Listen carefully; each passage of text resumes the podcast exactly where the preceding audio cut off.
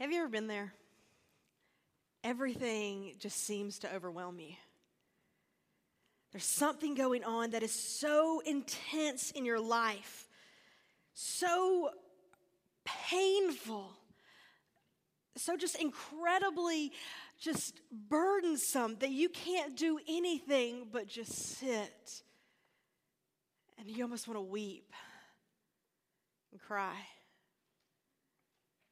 I've had several experiences. I've shared with you about Jonathan and his surgeries and, and all that. That was a pretty intense time in my life. But one of the times that I was able to be there for someone else was they had three children, three beautiful children. And they were older. One was about to go into high school, one was in middle school, and one was about to, about fourth or fifth grade. And they found out that they were expecting another child. They were over the moon. This was a surprise, but they were over the moon. Well, quickly found out that there was some difficulties with the child and that the baby wasn't going to make it. He had the trisomy 18, I believe, and it's just not sustainable with life. And so the baby passed in the mom's womb, and she had to deliver her baby boy. And they had to bury him the day before Easter. And they asked me to do that service. And you're sitting there and you're looking at this absolutely tiny casket. And you're like, how is this possible? How is this even okay? And I, and I struggle with that, and I, I wanted to present them with something that was going to offer comfort, but in that moment, and even now, you could probably tell, I couldn't find comfort. We prayed a lot. We sang a song that the mom liked, and we buried their baby boy. The next day was Easter Sunday. You kind of have to change things up and, and put things, a, a smile on your face. I mean, He is risen. He is risen indeed, right? How sweet to hold a newborn baby and see the look and joy He gives.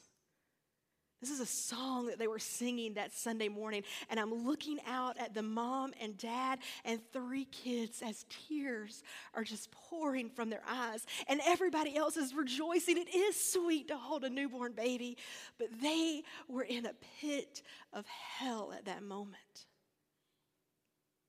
You've been there, right? Maybe not that situation, but a situation that you find yourself so overcome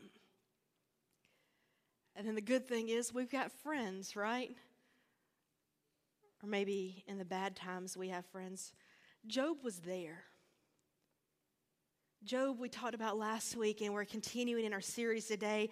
He had lost his farm and the people that cared for his farm and his animals, and he had lost his children. His skin was sores and getting eaten away. And he's just sitting there. And he's got these friends, and they're helping him out by saying nothing for seven days, right? Life is good. They don't talk, they don't bring it up. But after that point, they're like, this is it. We got to get over this, we got to move on. You have friends like that? They try to offer these words of comfort in such difficult times. Be careful what you say to the grieving. Be careful what you say to those who have lost or are hurting or who are broken, because in that time you can do more damage by your words. And so, our scripture this morning is the response that Job is speaking. He's crying out to God. He's, he's speaking about this, but, but this is what we hear today. It is Job chapter 23, verses 1 through 9, and then we skip down to verses 16 and 17. The words will be up on the screen, but they're also in your bulletin if you want to follow along. Job answered, Today my complaint is again bitter. My strength is weighed down because of my groaning. Oh, that I could know how to find him, come to his dwelling place. I would lay out my case before him, fill my mouth with arguments, know the words with which he would answer, understand what he would say to me. Would he contend with me through brute force? No. He would surely listen to me. There are those who do the right thing, can argue with him. I could escape from my judge forever.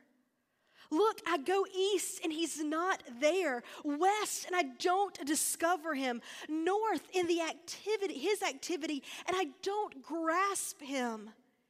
He turns south and I don't see him. Verse 16 God has weakened my mind. The Almighty has frightened me. Still, I'm not annihilated by darkness. He has hidden deep darkness from me. This is the word of God for us today. I hope you weren't coming to church today to get a warm fuzzy. I think you've already realized that's not really going to happen with this passage of Scripture, right? You may have come to church feeling good, feeling excited, but I think the weather is one of the things that kind of already brings us into that little down mood. Maybe God knew that we were going to be speaking about Job today, so he wanted to set the stage a little bit, right? I mean, some people are coming back from Key West. It's hard to really be excited about this weather, okay? But we experience God in this place, even in our ups and downs our trials and hurt, the main question we can come back to and we ask a lot is where is God? Where is God in this hurt? Where is God in this pain and this heartache? We struggle. We fight against all of our understanding to figure out where is God in this place? I find myself at times wondering when this circle is going to stop, when the Ferris wheel will end. Because it seems like life gets good, everything's happy, and then you got to come back down. And you're in the deep again. And when we live in that, it's hard to kind of get a balance. It's hard to get a structure and an understanding of, of what to do next, of how to help someone else who finds themselves always at the bottom. You see, in our service to God, we question these things, but, but you understand, all throughout history, people have been questioning where is God? when the Philistines killed about 4,000 Israelites in battle, the elders of the troops asked, Why has the Lord defeated us today before the Philistines? As in 1 Samuel. The psalmist cries out, Why, O Lord, do you stand far away? Why do you hide yourself in times of trouble? Psalm 10, verse 1. And then, even from the cross, Jesus cries out, My God, my God, why have you forsaken me? In our hurt and heartache, we have to realize we are not alone in this situation. But I think there's a couple of things that we can learn. And well, first, I want to look, as we look at the person of who Job is, we can get a sense that Job is discouraged. He's discouraged. He says, Today also my complaint is bitter, my hand is heavy on account of my groaning. Oh, that I would know where I could find him, that I might come even to his seat, is another translation. His complaint is bitter, his heavy hand. This is the uh, idiom of a heavy hand is like falling helpless, is anguish. So we question why is Job so discouraged? Well, one, I think he finally got discouraged because his friends keep telling him over and over, Job, you're the problem. The reason all this is going on is because of what you were doing, what you were saying, what's going on in your life. The accusations. I don't think he's got very good friends. I think he's just got people that are just there, right? They keep speaking. And, just imagine being in Job's shoes. You've lost your livelihood, your family, your health. And those that should have lifted you up in such a way of suffering are tearing you down and are blaming you. It would be like me going to that mother and father and being like, you know, you really shouldn't have had a kid this late in life. You know, the statistics were against you. We don't say things like that. But that's what his friends were doing. It's because of you and your experience. Perhaps some of you are here this morning having that experience of discouragement. Maybe those of you that should have been the greatest source of strength and encouragement, they never came to you. Maybe they said the wrong things when they did come, or just cold to your cries of comfort and relief. We, as the people of God, need to be there to offer comfort to those who are hurting. This is the way of Jesus. A, a, leper implored Jesus to heal him. He cried out. And Jesus, Mark records this. He says, Jesus was moved with pity. He stretched out his hand and he touched him and he said, I will be clean. And Jesus expects us as his disciples to do the same thing. We're not to be like these friends that just say, Well, sorry, it's a bad luck. But we need to be there to experience and to offer love and support in ways we can. Rejoice with those who rejoice and weep with those who weep. Romans 12, 15. So, as the body of Christ, I want us to commit ourselves to being solid comforters, not to ignore the situations people are dealing with. It's easy to just say, well, they've got so much on their plate right now. I'll just, I'll let them be. Those are terrible friends. Reach out, call them if you haven't seen them in a while. Ask them what's going on. How can I help you? How can I support you? Take them a meal. Just be in their presence. But I think another reason that Job was discouraged is because he was probably discouraged with God. It doesn't seem like that in this passage that Job's upset with God over his suffering per se, but, but rather he's quite discouraged that, that God has not yet come to vindicate him. Job's friends have raked him over the coals, and he just wanted God to, I guess, throw him a bone, to just interrupt the silence and say, Here I am, making it better. Right? You want God to, to enter into that darkness, to break the monotony, to break the depression, to lift us up, to experience life. Job held fast to his integrity. And he just wants God to show up. Maybe we've experienced that similar discouragement, that pain and hurt, the subject of scorn and ridicule. And all we wanted was for God to show our family, show our friends that we'd done the right thing in His eyes.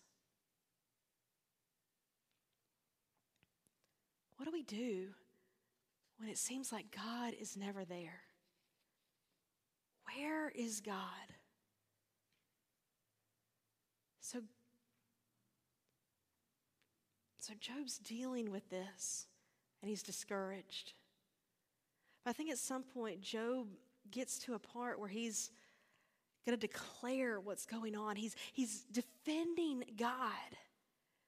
Job uses the language of a court to declare that he wishes to go before God with a host of arguments, almost as like a, a lawyer. He's going to stand up and speak on behalf of God. He has suffered so intensely in deep mental and physical anguish. He has three friends that are just accusing him of all this wrongdoing.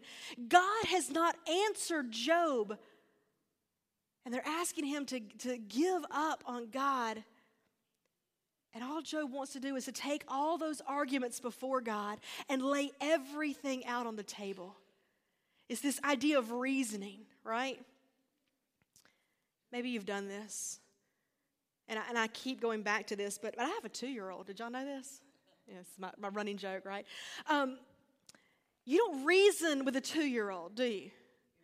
It, it does not happen. Shelly, do, it doesn't happen, does it? Okay, she does PPAC in case you didn't know. But I've laid before Lily Grace. And I'm like, Lily Grace, You are not go this was yesterday. You are not going to Hobby Lobby if you do not eat your chicken and dumplings. I all done, mama, all done. You are not all done. You will not go to Hobby Lobby because that's where she wanted to go if you do not eat your chicken and dumplings. God, if you don't do this, then this is going to happen. We lay it out. We, we, God, this is what I've experienced. You have put me here. I am dealing with this pain and this heartache and this emotion. My friends are over here dealing me with a hot load of crap. Sorry, excuse me.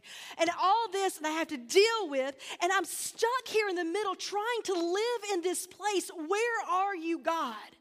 You lay it out on the table, right? God, where are you in this time of hurt? Job says this isn't going to be a one sided argument. He gets here and he listens to his friends. He knows they're wrong. He knows they're probably crazy. And he looks to God, which is where we should all be. We rely on our friends for love and support. But when that's not always there, we turn our eyes to God, to Christ and what he's doing in our lives. Here's the whole point Job had convinced a picture of what God was supposed to do in this circumstances. He was convinced of it. This is how it's supposed to be. And God didn't act according to those wishes. God acts according to God's will, not ours.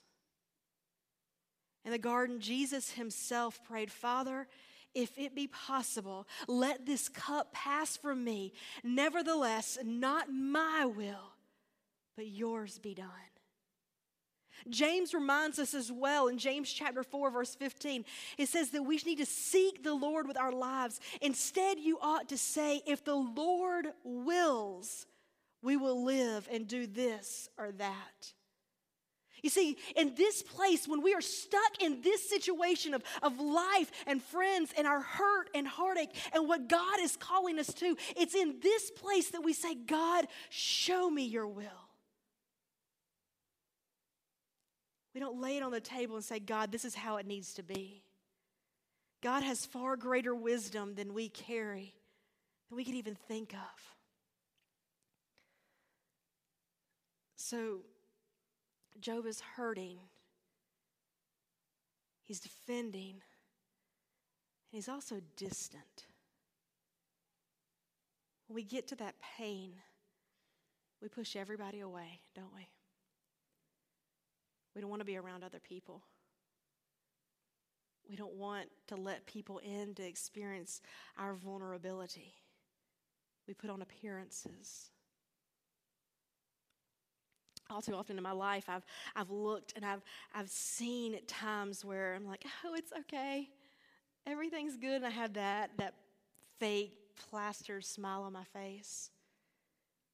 And I'm dealing with the hurt of all hurts. In between Lily Grace and Addie, I had two miscarriages. I was 13 weeks pregnant with our would be, I guess, second child. Jonathan had gone on a trip, and I began to miscarry the baby. I was completely alone. I had church. I had signed up to help work walk to the Emmaus. So I went that week and, and had the procedure to take care of what was going on. And I put that fake smile as I went and help lead a walk of women to Jesus Christ. But I was so distant.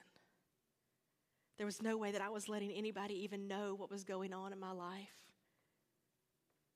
It was my personal hell, my personal place of hurt and torture. And because I didn't let anybody in, that experience just began to bubble and fester. I even pushed God away. God, I'm here in this place. I'm going to smile and sing.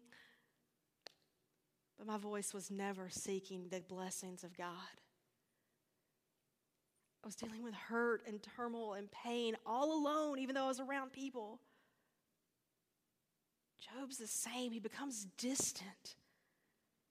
When we're suffering, if God doesn't act according to our desires, do we even begin to believe that, that God is distant, that God's not there? We begin to think that, God, you don't even care about me in this place, in this time. But God is here, walking us through our difficult times, our difficult places in life. The trials and tribulations we face, you do not have to do this alone. While Job had cruddy friends, they were there. And he knew that he could look to God. So, where are you in your hurt? Maybe you don't find yourself in that place right now. Maybe you find yourself happy, and that's great. Remember this for a time in which you do, because they will come. Are you discouraged? Are you defendant? Are you distant? We can see Job in all these things. This morning, the, the sermon is called Where is God When Bad Things Happen? And for that is the question Job wants answered. But what I find quite interesting is that Job has already answered that question. If you look at your scripture again, he said, Oh, verse 3, oh, that I could know how to find him, to come to his dwelling place. Another version says, Oh, that I might know where to find him, that I might come to his seat. God's seat refers to the throne of God. Psalm 9 says, But the Lord sits enthroned forever. He has established his throne for justice, and he judges the world with righteousness. He judges the people with uprightness. No matter what struggles come our way in this life, we can know that with confidence that God reigns and all is well. It is He who will see us through every struggle. It is God who will provide us an eternal home when we lose the struggle against death. And it is God who will resurrect these bodies with the same power that He used to raise His Holy Son. We know where God is. He's enthroned in heaven, reaching out to us in this place. May we look to the grace of God. May we look to Him knowing that we're not in this alone and He will be there for us. Do you need to come this morning and submit to God's will in order that God might bless you in your suffering? Do you need to come this morning and experience a presence of God that is not distant, that is not putting you in harm's way, but God that is there lifting you up? We're all going to deal with suffering, but may God bring us through. And will God provide a way that we can see his great love? Will you join me as we pray? Eternal God, we bow this day aware of all the mysteries of life, which will always be beyond our understanding and comprehension. We will either have or will stand in the company of Job and, and utter our complaints. When days go bad, we feel as abandoned as Job did, and we ask why. When life is unfair and we feel that you are being heavy handed with our destiny, we also complain bitterly when there is no answer. We too wonder how you could feel so far away from us, and we too wish to know where you might be. Oh God, be near in such times, even when we cannot feel you near. Give us strength and courage and fortitude in the middle of life's most difficult moments. Give us courage to bring our anger and our frustration before you. Give us courage to raise our fist in anger, yet keep the conversation with you in our turmoil. Give us courage to be open, transparent, and honest in our search for you. Oh God, give us courage. Give us courage for all of life's storms. That whatever storm life presents, we pray that you will give us the ability to trust that we cannot see what is ahead, to maintain hope, though life momentarily would drag us to despair, and to believe that you will provide us with victory and triumph. Be our God and our God. Amen.